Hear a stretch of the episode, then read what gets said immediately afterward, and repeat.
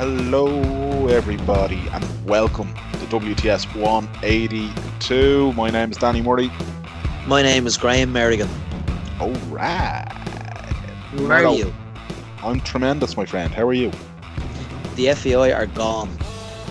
Well, I think. Yeah.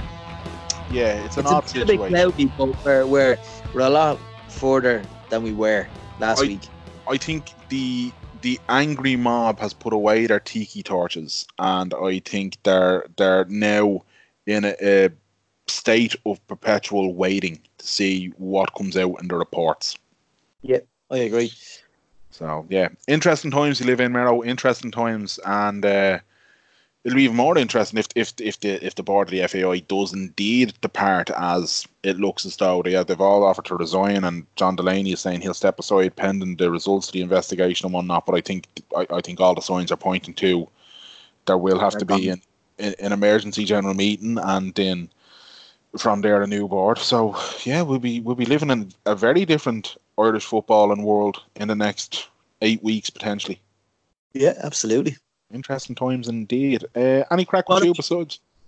Oh no, I was just going to jump in there. Sorry. Any crack with me? No, not since we last talked. I mean, we recorded on Saturday. It's now Wednesday, so. Yeah, true. Yeah, we don't. People probably think we have this great friendship where, you know what I mean, we've so much in common and we've so much to talk to. We've been over this a million times, though, lads. Graham is a Republican. I am a West Brit. He is a lout. I am an upstanding member of society. I'm the voice of reason, and he's just a blackguard. So, I mean, we only do this podcast for our Adornan fans, mostly my Adornan fans. And, you know, it keeps Graham busy on the weeknights. That's it. Absolutely, and I'm the face that runs the place. Yeah, well, you know, that's all right. I'm all right with being the voice of the people's choice, Graham.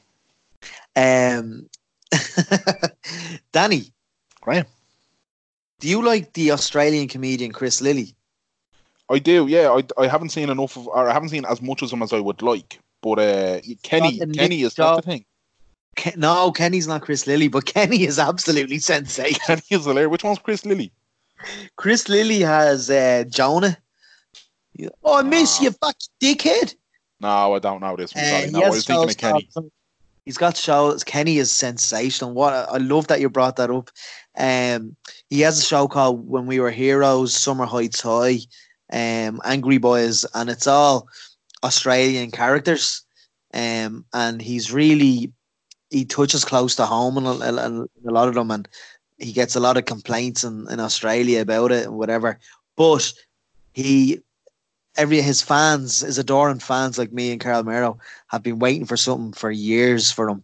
He hasn't done that, I don't think, since Angry Boys. And he signed an exclusive deal to Netflix. And this week, his new show starts called Lunatics. And it's 5 or 6 brand new characters.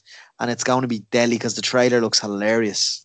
Yeah, no, it's at this time of year, as we record this, Graham, we are less than 30 days away from the 2019 edition of Eurovision. So at the moment, the only things I have time for in terms of entertainment value are Game of Thrones and forensically studying the entries to this year's Eurovision. At the moment, I'm on Melody Fest, which is how Sweden select their songs. So over the next 4 weeks, that's what I'll be paying attention to. Thank you. It's in Israel, so I don't care. We'll have to have a talk about this separately, Graham. Yeah. What are we doing for this week? Who's our guest? Sorry, before we do, right, Game of Thrones back. I know you don't watch Game of Thrones or whatever, right? But however, after Game of Thrones this week, there was a trailer for, it's a 2-part mini-series or docu-series or docudrama or whatever you want to call it, that HBO have done about Chernobyl. Yeah, I've seen the trailer. It looks crazy. Oh my God. Like, I read a thing about Chernobyl and watched a documentary about it and all this, and it besides it just being horrific in general, this HBO production looks just mad. Yes, like, it actually looks. It looks very good. And very good. Best a good way to describe it. Like it looks like it's going to be very true to the actual events. Barry Keoghan, an Irish actor, Barry Keoghan. Which is a nice segue, Graham, because Barry Keoghan was also in what movie? Dunkirk. Which unbelievable segue towards our guest this week, who is an absolute gent. We've just got off Skype with him and really, really enjoyed it. It went from the sublime and brilliant to the ridiculous and silly and random that we always love to have on the podcast, and he just melted into the conversation beautifully. He is an author, a historian, a broadcaster. He was the official historian on the Christopher Nolan award-winning movie Dunkirk, starring Barry Keoghan, and he's penned. I think he's, but from talking to him there, and I did have his website open earlier. I think he's penned about 8 or 9 books at this stage. A lot central on World War II. The one that caught my attention was around Operation Fortitude, which we talked to him about, and then he also done a lot of work on a book for Northern Ireland, and he talks to us about that as well. And that book is called Beauty and Atrocity, and you can get it on Amazon, and you can get it online, you can get it on bookshops and all that, and it's by Joshua Levine, and I would thoroughly recommend checking it out, and just Google Josh in general, because fascinating bloke with just fascinating insights into some incredible historical moments. That's enough waffling for me. Let's jump straight to it. Ladies and gentlemen, Josh Levine. I'm delighted to say we're joined this week on WTS 182 by a historian, broadcaster, and a man who has penned many's a book, Josh Levine. Josh, thank you so much for being our guest this week. Thank you for having me. It's exciting to be on, and and different to be on. This is not the kind of show I normally do, so I am genuinely excited. A little nervous, I'll be honest. We'll go easy on you. Don't be nervous about, Josh. What type of show do you usually go on? Shows where you have to talk very seriously, and you have to make, you make comparisons between things that happen in history and what's going on today. You just can't put a foot wrong. Whereas I get the feeling on this, if I put a couple of feet wrong, that won't be such a terrible thing on this show. So to be honest with you, sometimes living in the grey area is the best place to be. Oh, it's the best place to be. And we're not exactly the most intellectual fellas you'll ever meet. So if you do say something wrong, to be honest, we won't notice. So yeah, but then you get the emails in. And oh my God, I've had issues with those in the past, with people who you put an article in the paper and you say that somebody is looping the loop, and somebody writes in to say no, it's a barrel roll, and you just think, my God, who notices these things? Who cares about these things? It is amazing. There will be letters. Anyway, it's just I genuinely think you're giving our audience far too much credit by that, and they won't mind me saying that. I'll drop a couple of deliberate errors in, and, prize to the person who gets spots it first. We'll see.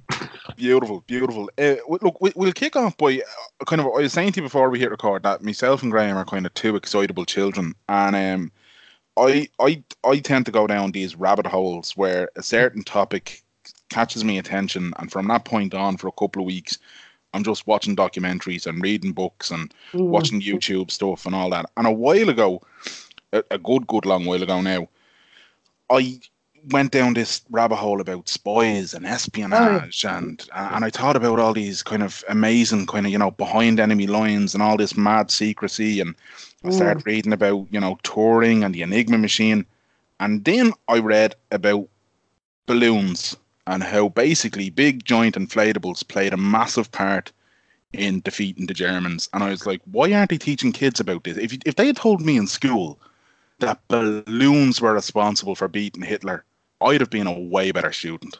See, the thing is, the Second World War didn't actually last that long, but my God, it took place over such a wide area, and so many people were involved in so many ways that we still are finding out about. It's sort of amazing that. It fascinated me yesterday too.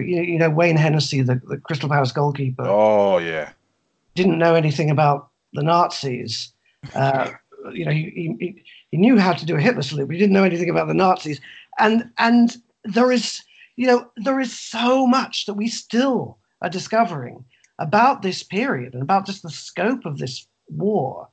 And yeah, and this is one of those things that you know, there were people fighting this war who weren't, you know, never carried a gun, but took part in a completely different kind of a war. And you know, this is why I wrote a book about Operation Fortitude, the deception before D-Day, effectively. And my God, it's, you know, extraordinary stories that you know, if I hadn't found the files on it, you really wouldn't believe it. And so part of it was the physical deception, you know, the fact that they had inflatable tanks and, you know, they created all this stuff in the hope that the Germans were watching to make it look as if there was this big army in southeast England.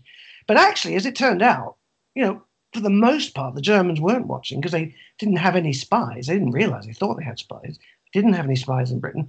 And they didn't really have the capacity to fly any reconnaissance missions, or many, over Britain. So it was in the end the double agents who, the spies that the Germans thought were real but were really working for the Allies, who were the ones who were effective in passing over the misinformation to the Germans. And that in itself, I mean, you know, once I started to uncover that story, it's just brilliant. It's something that people know nothing about, and it's so odd. And you have just the weirdest people involved in it, because, you know, who wants to be, what sort of person wants to become a double agent? You've got to be pretty weird. Well, either you have to be a German spy who's captured and is given the choice of being executed or being a double agent. That's, I understand that. But then you get these loonies who volunteer to do it because of some sort of, you know, psychological quirk of their own makeup, that they want to be working for both sides at the same time. And you just, I mean, you end up with these fascinating weirdos, basically. And so, what's the pay like for the double agents? Well, I'll send you the rates, and then you can consider it. It's I mean, it was, funny enough, the pay I think probably was quite good, because they were, you know, effectively, you know, getting money from both sides. But the trouble was, when the Germans paid them, the British tended to take that money for themselves. They didn't give it to them as spending money.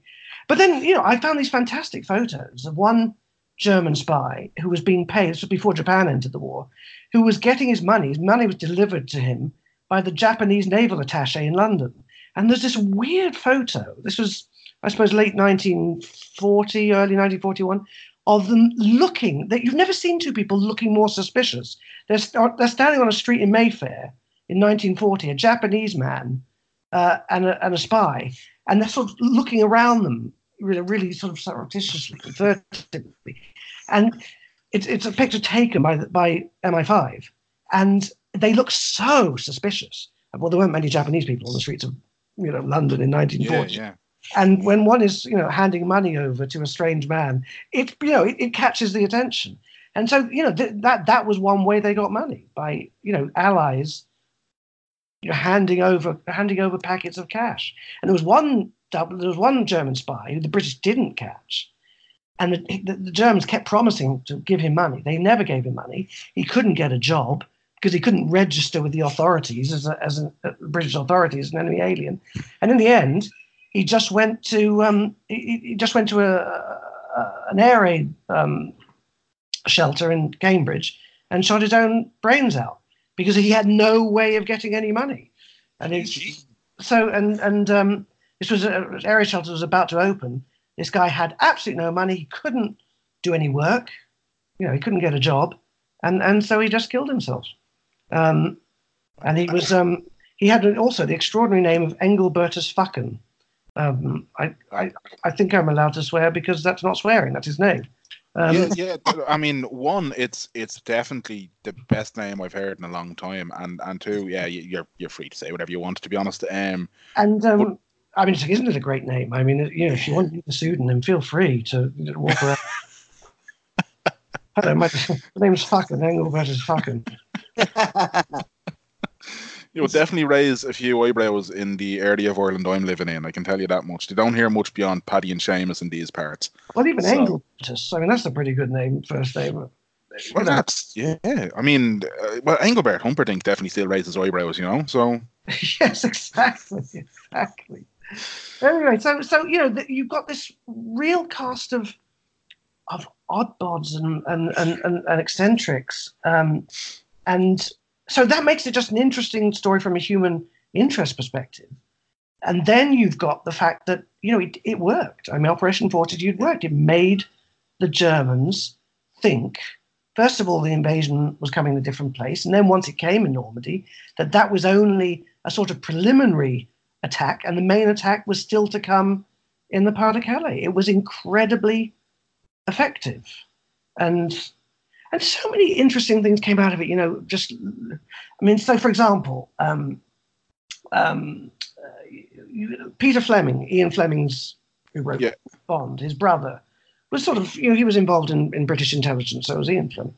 And, you know, I found a thing that he'd written, I found this in the National Archives, a whole big paper that he'd written on why deception, the whole idea of strategic deception, in other words, planting information on the enemy to make the enemy believe that your intentions are different to what they really are, worked very well on the Germans. You know, what the Allies used to do, what the British used to do, was to plant tiny little pieces of information that the Germans would put together themselves. And if they were putting it together themselves, they were much more likely to believe it than if it was all sort of planted on them wholesale, because they would think, you know, I've worked this out for myself. I'm clever. And also, if one bit of it was blown, one section of it was blown, then that wouldn't blow the whole thing. So that's effectively how they did it. But, you know, what Peter Fleming said was that, you know, this works really well on the Germans. It doesn't work at all on the Japanese.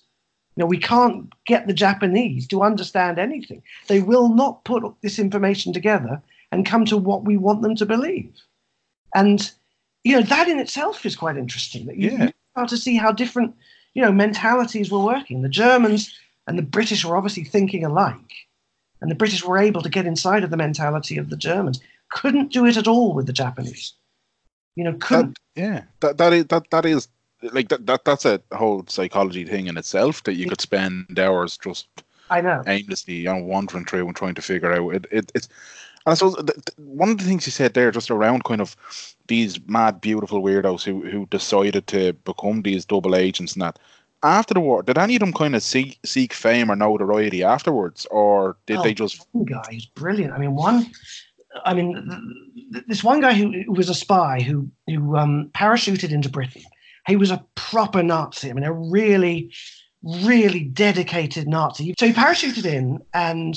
he basically was taken to the spy prison, which was in Richmond, and he was interrogated, admitted that he was a spy, and they basically, you know, turned him into a double agent because they told him, you will be, if you don't agree to become a double agent to work for us, then we'll put you on trial and you'll be executed, as many were, including the last man to be shot in the Tower of London, for example.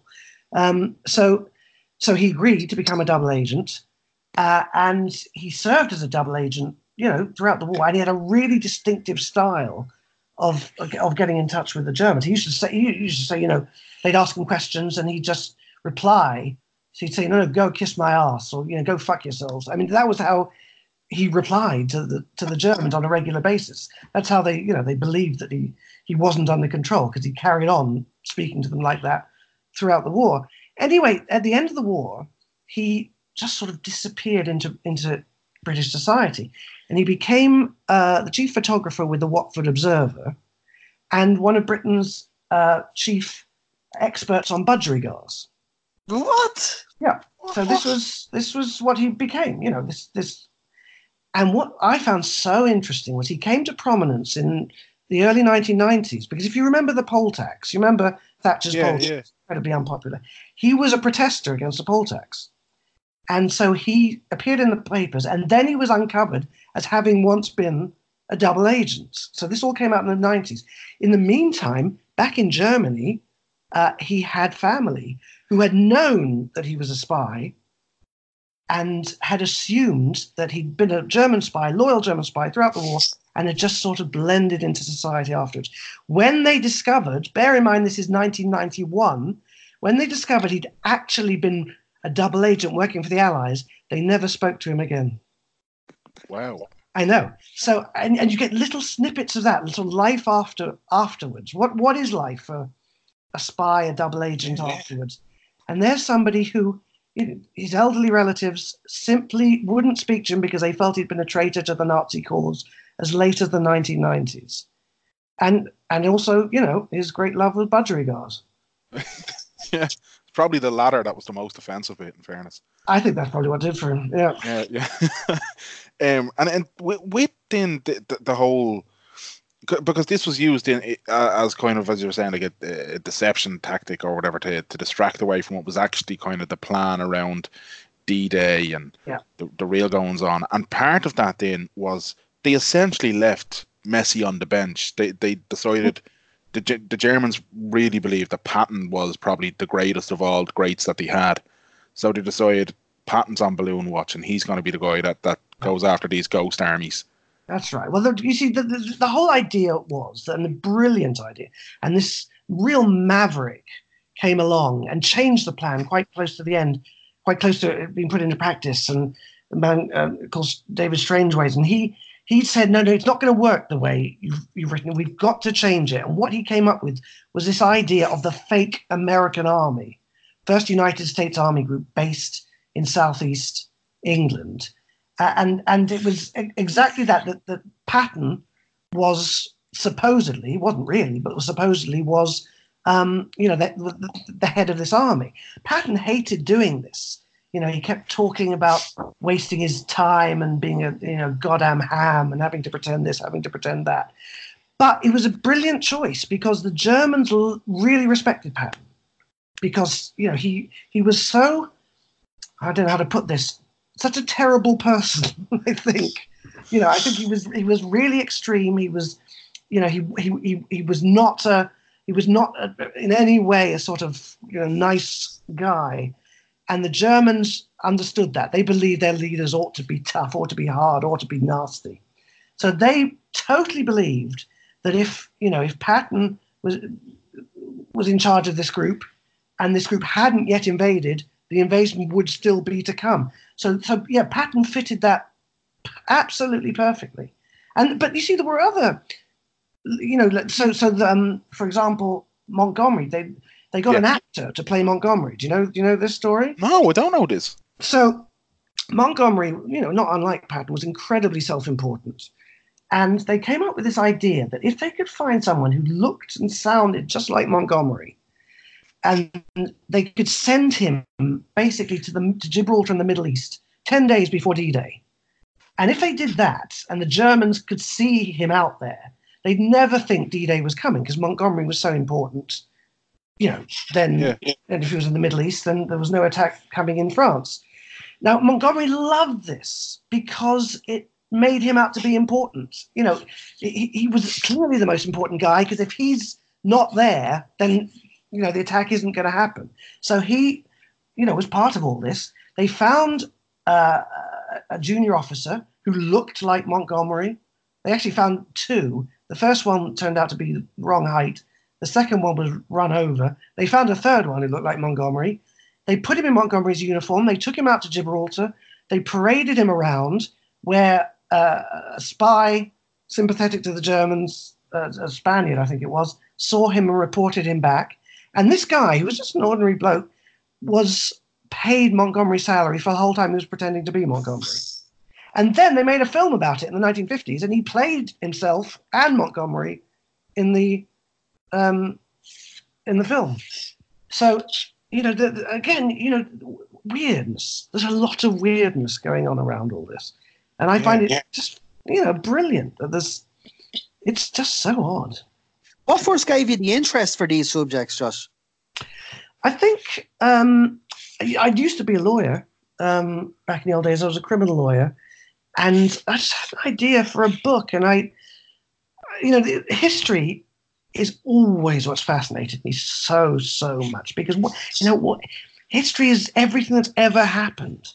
I mean, you know, there are people I know. I've got a really clever friend who says she's not interested in history. I don't understand what that means. History's everything. Everything you ever did, everything that's ever happened. And if you're not interested in it now, you know, what the hell are you interested in? So I'm just so fascinated by, you know, on the simplest level, what's happened in the past, but also how people behave, because it's all about people. I'm always putting myself in other people's situations. How would I behave? in that circumstance. One thing I'm totally fascinated in is First World War flying, not something people know much about. But my God, you know, the casualty rates and the fact that, you know, life expectancy was something like 11 days from the time you arrived on the Western Front. And, you know, to me, this is utterly fascinating, putting myself in these people's shoes. How would I have behaved? What were these people really like? Were they like us? Had, you know, were they different? And that to me is just, you know, what makes it all so interesting, really. Yeah, World War One is one of them that kind of the more that you look at it and the more you read about it, the more you realize just how, like, I cannot for the life of me put myself in a mindset where you get on a boat, you head to the continent, and you know that the stats are saying kind of within a couple of days, that's it, it's game over. Like, World War One is just insane. Like, there's no other way to put it. It's completely insane. And you know, people were asked to do things. They were just asked to, you know, attack as decoys, not even expected to survive. And because duty meant so much to people, they just did it. They didn't question. I don't know if you've seen the colorized film, you know, the Peter Jackson films that came out recently. Because if you haven't, just see it. It's just unbelievable. That's what I'm talking about. It brings these people to life. You realize they are us. There's a moment in that film where, first of all, it goes into color, but second of all, they slow it down. Because you know how early film footage is really quick. It's also Charlie Chaplin and Jerry. Yeah, it's that kind of slapstick kind of... Exactly, yeah. Comic. They take this back to normal speed, and suddenly they're real people. And there's this amazing moment in it that I find so touching even to think about, where these two guys, they're carrying big planks, basically duck boards along, and the one behind suddenly gets an idea in his head, and he starts hitting the man in front on the head with his big long, you know, wooden plank. And he's laughing, and the bloke in front turns around, and he's really annoyed. And you suddenly think, yes, that's us. You know, I mean, bored, and he's hitting the man in front on the head with a piece of wood. Yes, people are people, you know. There's been many a time I've wanted to hit Graham Erdogan in the head with a bit of wood now. Many a time. Feel free. See this as an opportunity. You're learning from history. But you know what I mean? I mean, it's just sort of, it was so real, and you realise, God, they're no good at all. I think I think sometimes, you know, we're all guilty maybe of looking at kind of that, you know, sort of stained yellowy black and white photo, and it just puts such a distance, not only in time, but just in how you sort of look at it and how you view it. It's almost impossible for it to resonate in the same way that, you know, now we look at, you know, even if you take 9/11, like, you look at video footage of that, and instantly you feel more empathy towards that than you do towards these guys who were, you know, in the trenches and going over the top. When I was a kid back in the 70s, already, you know, they're faded, and they're... When I got a 20-month-old daughter who's in the next room, I'm desperately trying to keep her quiet. You know, when she sees pictures, shows her children pictures now, they won't have changed. You know, they'll be absolutely digital and crystal clear. When she's old enough to look at pictures of me, that'll be... Again, that what you say, that distance is there because they'll be faded. They'll look like they come from a different age, a different era, and somehow my childhood will seem very different to her childhood. And actually, you know, we're all the same. We really are. Yeah, it's one of them as well. I think that there's a... What's that? Oh, Meryl, you might be able to remember. Is it Willie McBride? Is that the name of the song? And there's a line in that I think captures that almost perfectly about kind of looking at an old photograph behind it, like, and that kind of sums it up. It's weird because even now, if I look at photos of like my parents from, like, you know, if ever my man has a habit of breaking out a photo album to go looking for one particular photo that's in, you know, a pile of hundreds, and she's adamant she'll know the exact photo that she's looking for, and I'm like, yeah, okay, ma, whatever, but even seeing some of them photos, I'm like, when were they taking the 20s? And then she hits me a clip around the ear, and you know, it's all good. Like, but and it's funny how faces change, and you know, some of the faces you see in an old photo just couldn't exist. I'll tell you another thing. I was looking, in fact, earlier on today, I was working when I got bored, and I was looking at old footage of football matches, the earliest footage of football from sort of, you know, 1898, 1900. Mm. And it looks terrible. I'd love to see it from a modern, taken with a modern camera. Were they all just terrible at football? Or is it the way it, you know what I mean? Or was it the Yeah. I know exactly what you mean when you see the really 20s and 30s footage of FA Cup finals or whatever. It's kind of going, what is going on there? Yeah, pretty slow, whatever. And exactly. And are they terrible? Or is it partly because the ball weighed about 1.5 tons? Or and can you imagine heading one of those things? Oh, Or is it, you know, I'd love to see it filmed, you know, in 4K and just to see, actually, maybe they're fantastic. You know, maybe. Although the idea of seeing those guys running it and that, because in my head I'm like, yeah, an ultra 4K and high def on a big widescreen TV and all. But in my head, they're still doing that kind of Charlie Chaplin running from the knees down kind of. You know what I mean? And also sort of running in circles. And they don't seem to be even going after the ball. And sometimes it's like, you know, it's like watching a bunch of 6-year-olds playing where everyone chases after the ball at once. There doesn't seem to be any kind of idea of, you know, keep to your position. From the off, they're all after the ball. And I don't know, but that's what it looks like. It is. It's the Benny Hill music works perfectly in all of these situations. Yeah. And that's why, you know, this film, this colorized film is really... I mean, I think it's revolutionary. I think it's amazing to watch because it absolutely strips all of that away. And you don't see your great-great-grandfather being, you know, in another black and white world. You absolutely see, it's a bit like The Wizard of Oz, you know, in The Wizard of Oz where suddenly it goes into color. And you know, oh my God, yes, it's something I can relate to. It's like that. And it's incredibly moving for that reason. John, what led you to the north of Ireland? You know what it was, because I was so interested in the subject. Growing up in England in the 80s, every single day in the papers, you know, the tit for tat, someone on this side is killed, someone on this side is shot, someone on this side, da da da da da, and no one ever explained what it was about. Why are these people hurting each other? What the is going on?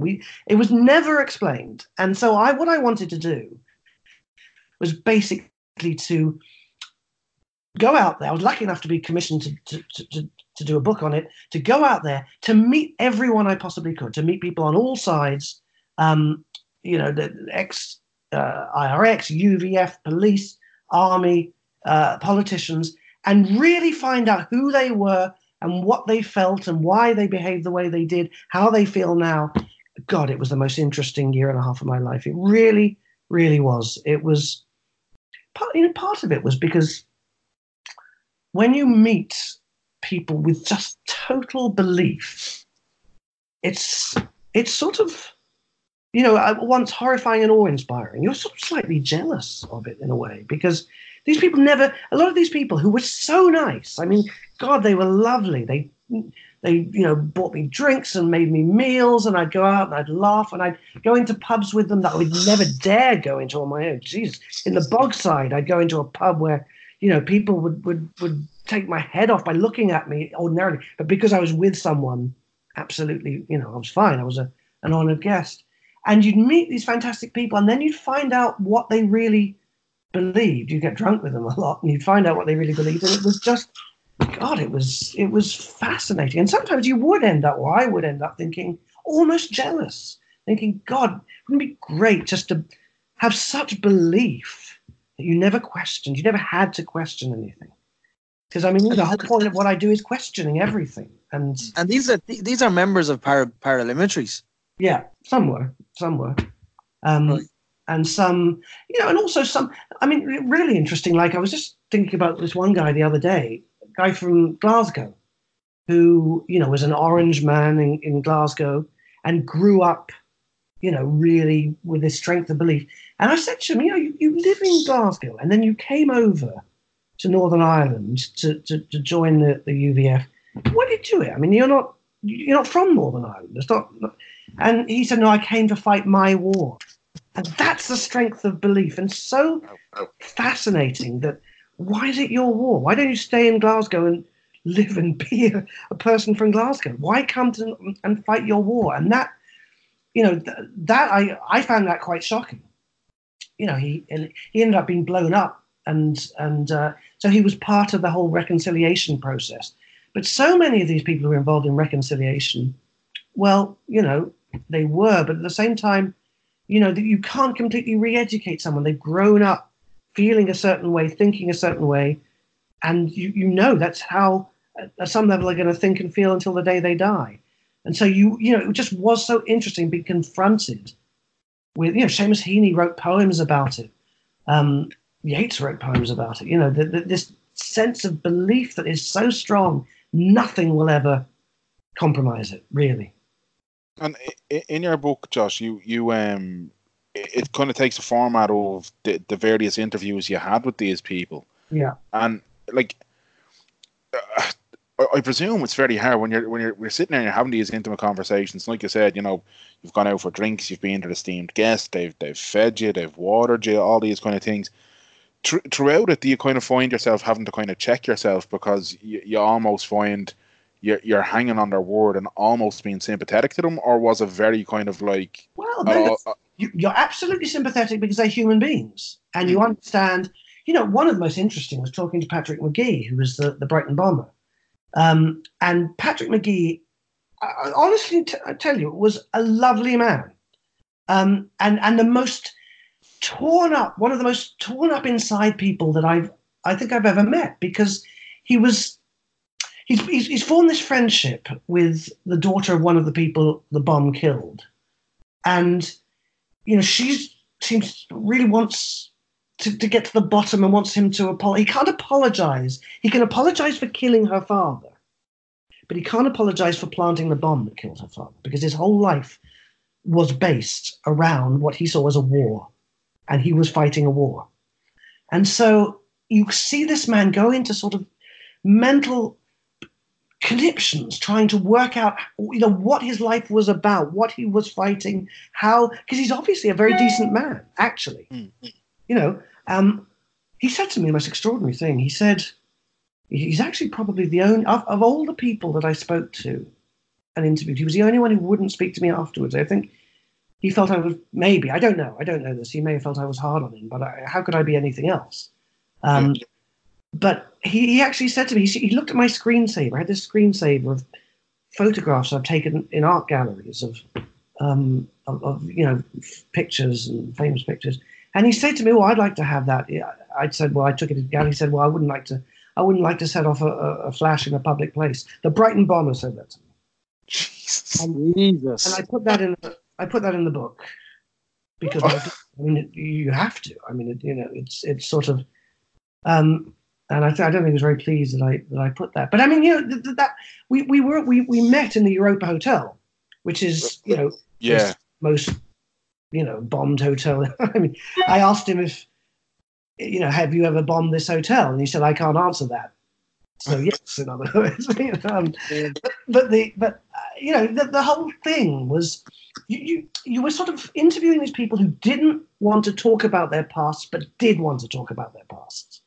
You know, they were so torn, so many of these people. They wanted to own up to it because they were genuinely, a lot of them were decent people, and they felt terrible about what they'd done, but on the other hand, they couldn't talk about what they'd done. So you ended up almost being a confessor. You almost being some sort of, I don't know, a psychiatrist, a priest, somebody who was holding the hands of these people. One ex-IRA guy who had discovered reflexology, you know, and swore by reflexology and all these alternative treatments, you know, that was a way of sort of exercising his past. And why not? I mean, it's odd, but it's, you know, that's, yeah. That, you know, another thing I found fascinating just about it is you know, the self-importance of Northern Ireland. It's a tiny place that had, I mean, you only have to meet some of these figures. I mean, I met Paisley once. He'd had his sort of epiphany. You know, and I met him at a St. Patrick's Day breakfast where he was speaking alongside a nun. I mean, you know, even of... Oh my God! Couldn't make it up. And there's a brilliant juxtaposition in there, yeah. And there's a whole routine in there, and so I ended up, I went up to him and I felt that I had to say something. And everyone was having an Ulster fry, except him. He was having porridge. Apparently, he always has porridge.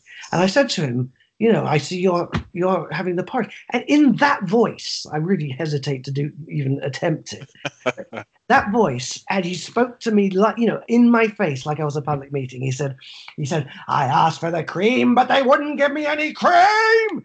And I just, if only I'd been recording that. I mean, I had a blast. That's amazing. Price, but he really had to go at me for the cream. It wasn't my fault. And I was there at a really interesting time when things were changing. This was a few years ago. People wanted to talk. People were opening up, but at the same time, still.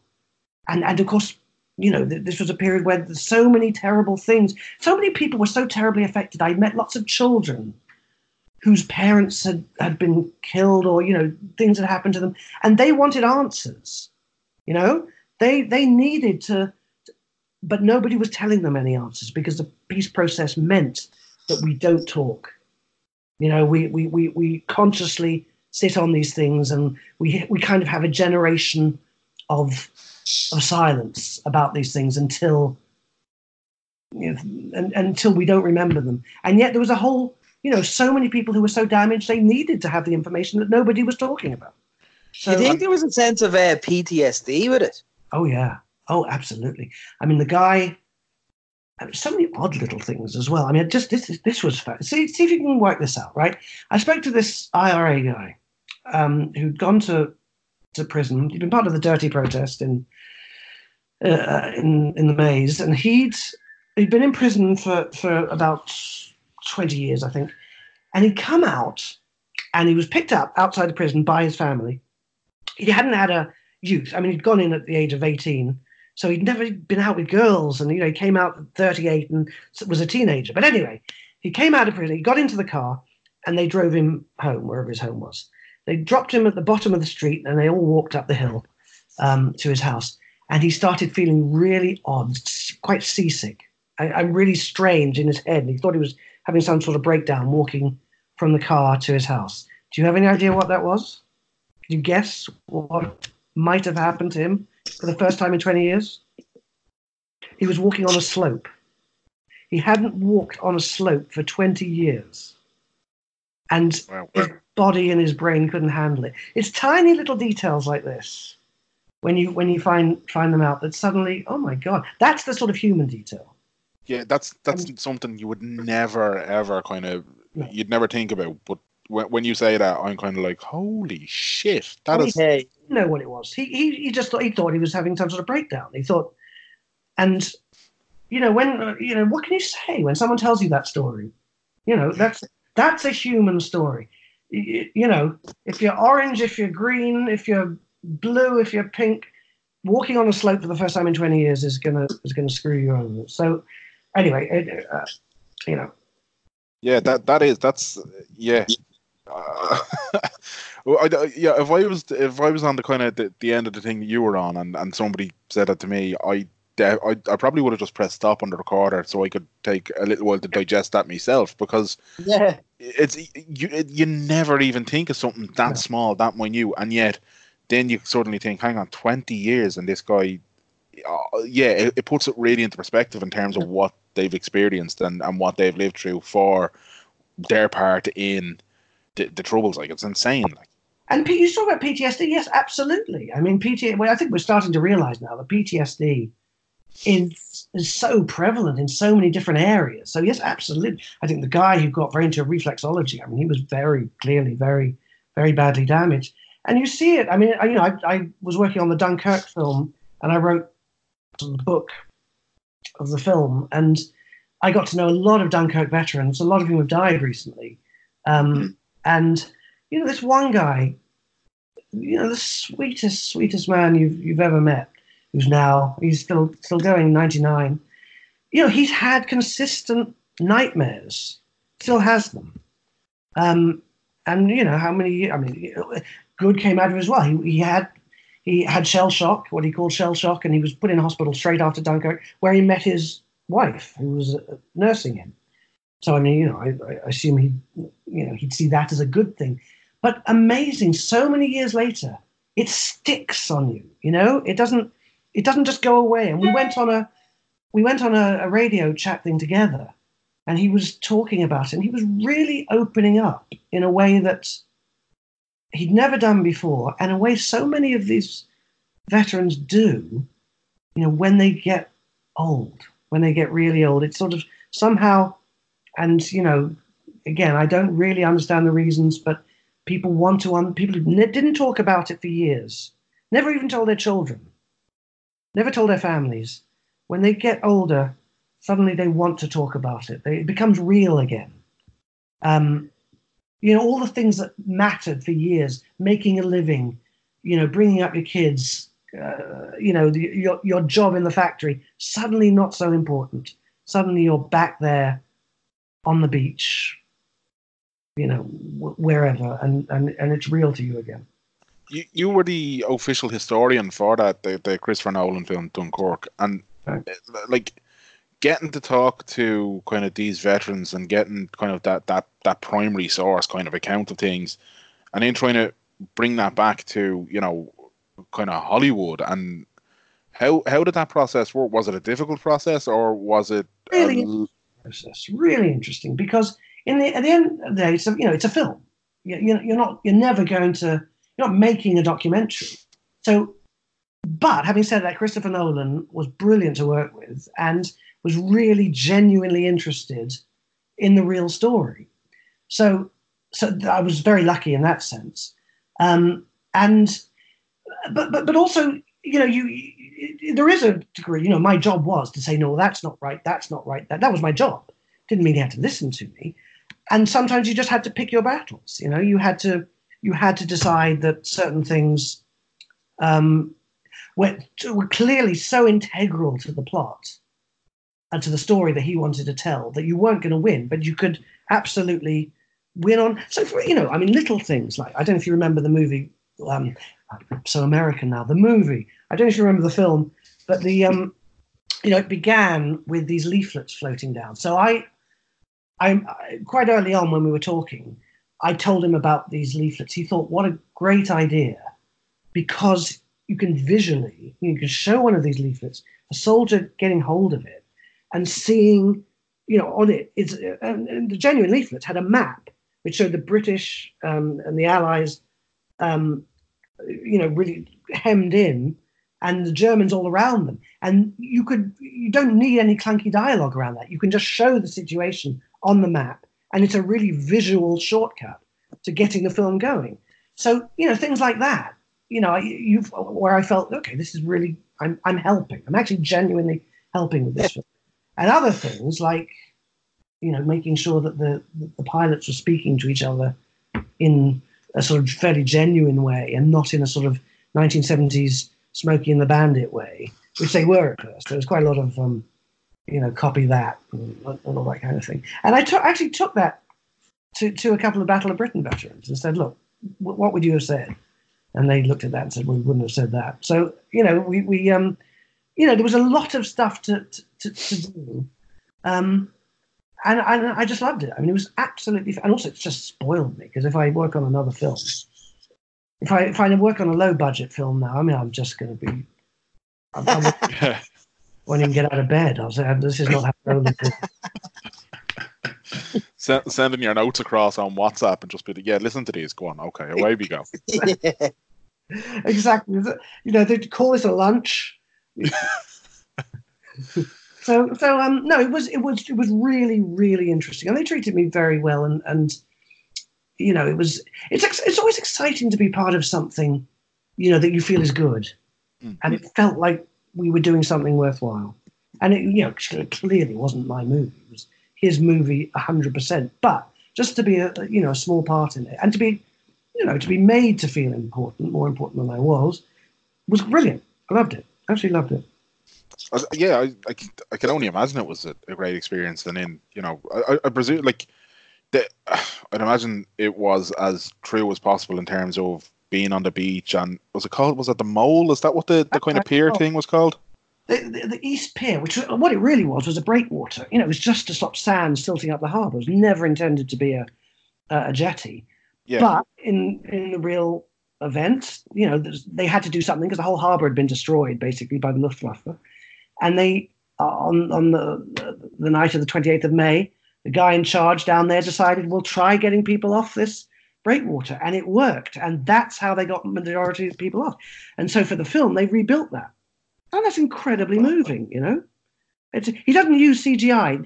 Christopher Nolan doesn't, well, I say he doesn't, he has to occasionally, but he doesn't like to use CGI. I think that's quite well known. And so, you know, whenever things could be done for real, like rebuilding the Mole, like getting a destroyer, you know, building a hospital ship, all these things were done for real. And it was very moving, and just, you know, to see the thing recreated was very moving, and the soldiers were all played by local Dunkirk kids, and you know, again, there was something really great about that. Also, I mean, other things, like I found this account where British had brought a transmitter, radio Marconi transmitter, to the beach, and it was working for a few hours. And then it broke because it got sand in it. And I read this account and I thought, bloody hell, I mean, I just imagined in my head, you know, a couple of sailors carrying it and dropping it in the sand and pretending nothing had happened. And then, I don't know, you know.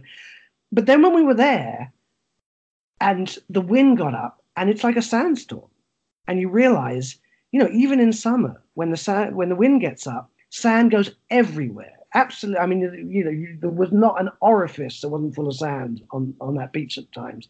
And you realize that's what happened to this transmitter. It got clogged because, you know, the wind got up. And then suddenly, from being there, you learn something about the real thing that you wouldn't have learned otherwise. And again, that's moving.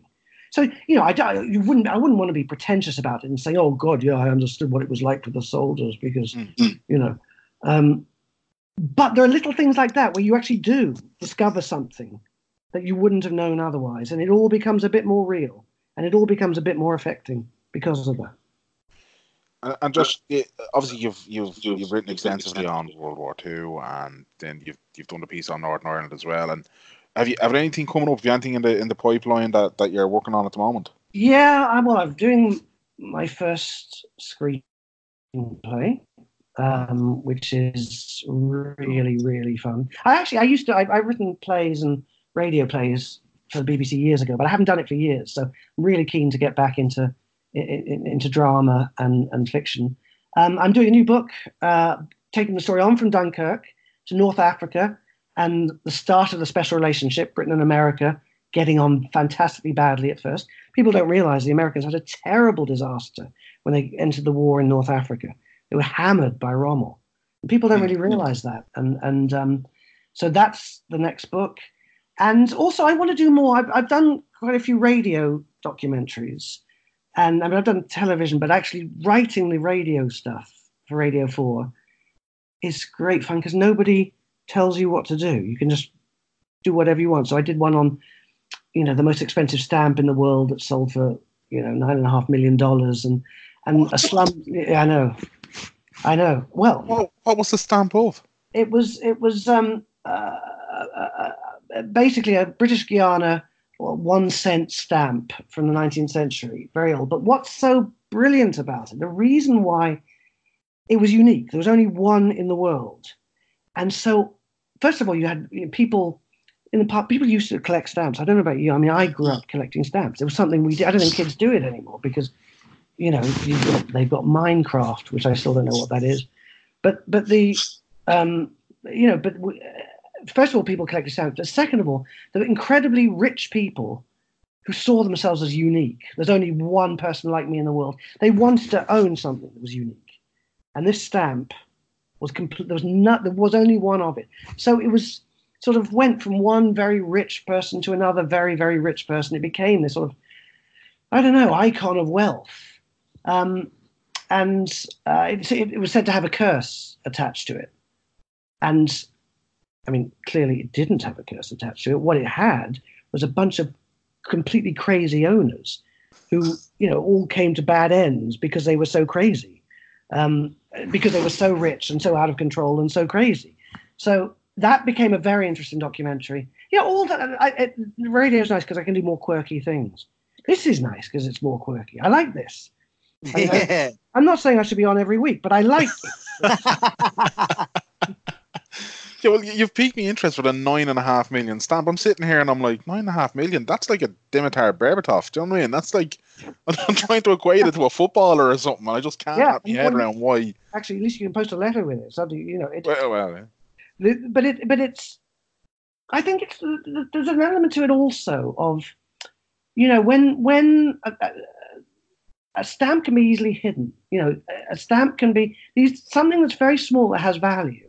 When people are refugees, when people, you know, Jews, for example, who were having to run from one country to another, often had collections of stamps because they could be hidden, they could move them quickly. There are all sorts of, you know, there are all sorts of little quirks about in fact, the last owner, or second last owner of this particular stamp was DuPont. The wrestling guy. Did you ever see that film Foxcatcher? Yes. Yeah. Fascinating film. The guy who owned it. That you saw from that film how crazy he was. Mm. So he's the sort of person. He owned that stamp. His two big things in life were wrestling and stamp collecting. So. Wow. Yeah.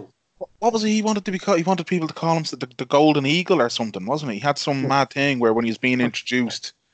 I get that, you know. I mean, if you want to call me, if you want to dub that over the interview, call me something like that. Then. Just the Golden Eagle Levine. Yeah, just make sure you're consistent. Put it everywhere, all over. We'll come up with something better than the Golden Eagle, I think. Yeah, DuPont probably tainted that with his, you know, madness. Yes, exactly. But anyway, so I think another thing about what I was saying before about history is everything that ever happened. There are so many interesting, odd, quirky stories.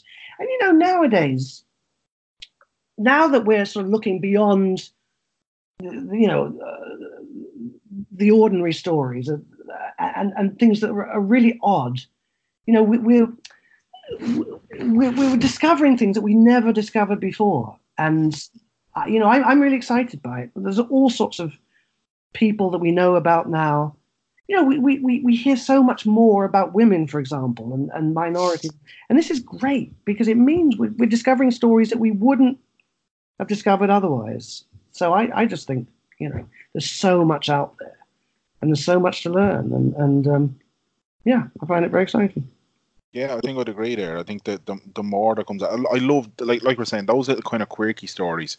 Like they're I'm not saying it's the same as a 9.5 million stamp, but it's one of those kind of stories in Irish history where, and you might be aware of it, but it's the Russian crown jewels and how they were in Ireland for years undetected, staying in someone's attic basically. I had no idea how. So Harry Boland, who was a big player in kind of the Irish independence sort of crack, and he was great friends with Michael Collins, the famous Michael Collins, and I think was it in the build up to the 1916 rebellion or after the 1916 rebellion, basically money was exchanged with the Russians while they were in the middle of their kind of what was the Russian thing? Yeah, was it the Bolsheviks, the Mensheviks?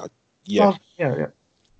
So in exchange or as a guarantee for money that was given to them, the Russian crown jewels after the Romanovs had been disposed of were given as collateral, and Harry Boland was the one who was giving them, and he brought them home to his mum and said, "You hang on to them," and because Ireland was going into a civil war at this point, and he was like, "If anything happens to me, you are only to give them to Eamon de Valera when everything settles down." So Harry Boland gets killed. She put them in the attic, didn't she? She put them in the attic in our house. Harry Boland dies in the Irish War of Independence, and, you know, 20, 30 years goes by. Eamon de Valera eventually gets the Irish Republic established, becomes president of Ireland or whatever, and she marches to government buildings with this box and is like, "I have to give these to Mr. de Valera," and it turns out that they're Russian crown jewels. That's just bad. There's a film. There's got to be a film in that, isn't there? That's just fun. It's absolutely. I love stories like that. Yeah, it's mad, it's absolutely mad. Like, and I've probably butchered or I've let some detail out or whatever, but that's the kind of pub version that you'd hear. You know what I mean? Yeah, that's all that matters. The pub version, the pub version is always the the most interesting. I came across this guy who was a very senior officer in the Royal Flying Corps in the First World War, one of the first people to fly out. Incredibly brave, became the senior officer to be killed in action. But just the year before, he had gone to Germany and got the enormous collection of arms and sailed it to Hoth in Dublin. He'd basically been carrying, I can remember his name off the top of my head, I can't, but he'd been carrying the arms that would be used in the Easter Rising. And he was a serving officer in the Royal Flying Corps. And when you discover these people who, have these sort of double lives, like the man who won the Victoria again. I can't remember his name. I wish I'd done some homework before I'd come on it.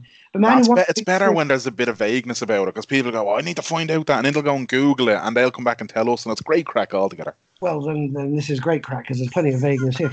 But he won the Victoria. A man who won the Victoria Cross, what was his name? He won the Victoria Cross and then joined the IRA.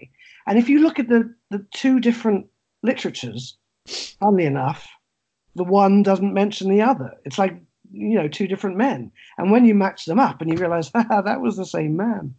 And it's, there's plenty of that. I mean, there's plenty. Double agents, Josh. Yeah. That's gone full circle, that has. Hasn't it? That's a double agent. I didn't even spot that. Thank you. Yeah. Sir Roger Casement was one of them, wasn't he? Who was that? Sir Roger Casement. He was a double agent, wasn't he? And oh my God, Casement. What a fascinating man Casement was, yeah, absolutely, and in the First World War, going to the prison camps, and I mean, there are, like I say, so many. The big stories are great, but they've been done, and it's so interesting now to, I started off actually as an oral historian, really. My first couple of books were oral histories, and so I've never quite lost that, because the stories of ordinary people are really what fascinates me. It's if you go into the Imperial War Museum in London, they've got this amazing archive of people talking about their experiences. And if you listen to the First World War veterans, the ones who are done early on, they don't understand why anyone wants to hear. They don't think they're important. They start telling you about the strategy of the battle, and they have to be told, no, I want to hear what you did. And they're amazed. After a while, the penny drops. And sometime in the 80s, they seem to be happy. They realize that what they did is important. And to me, that's the key. That's what interests me, how we would all behave in a given situation. Definitely. There's a guy over here, actually, we've had on the podcast a few times, but he's absolutely brilliant. I mean, they're saying about kind of oral histories and that kind of, the people element. His name is Donal Fallon.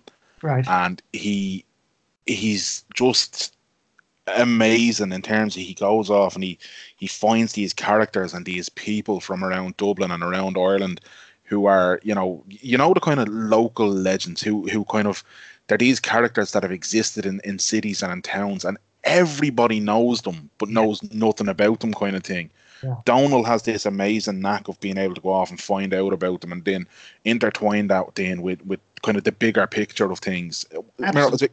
Come Here to Me, is that the name of his? Yeah, he's got two books with other historians. Two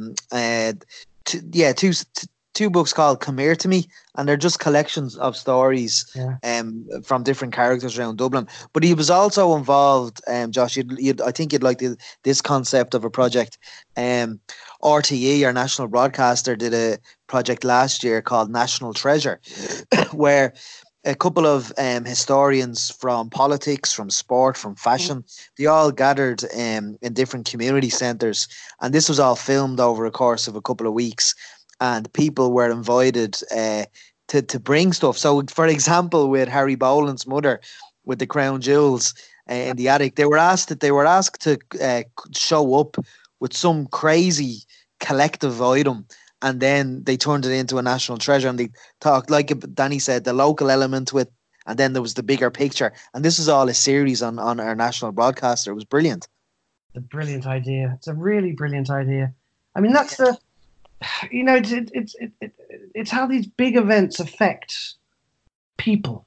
So that's all in the end, what, you know, what really interests me. And it's what I find so moving, you know. I know a book's going well if, you know, if I'm finding myself moved by the stories in it. And, you know, if I'm getting beyond, obviously the big picture has to be told. You have to make sense of it. Yeah. But, you know, but it's joining the dots that you love. Yeah, totally. Yeah. And it's why it's incredibly satisfying. It's why it's better to do this than to be a lawyer. Especially a criminal lawyer of all things as well, which I can't imagine gave you too many, you know, joys. I did actually quite enjoy it, and I was, you know, reasonably good at it. But it was, you know, this is a lot better. I mean, it wasn't that different. You know, you're dealing in stories. You know, you were telling stories. You were hearing people were telling you their own stories, and you were sort of their mouthpiece and passing them across. So it's not, in some ways, you know, it's not that different. In other ways, it's just so much better. So much better.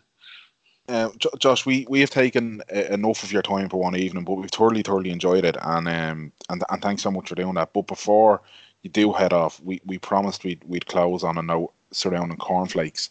Oh, yeah? So actually, a guy who we've again, and a local character for us, but we had him on the podcast once and people loved him. Gary Mackle is his name. He's a character and a half, but he has a theory that cornflakes taste better as a dessert than they do as breakfast.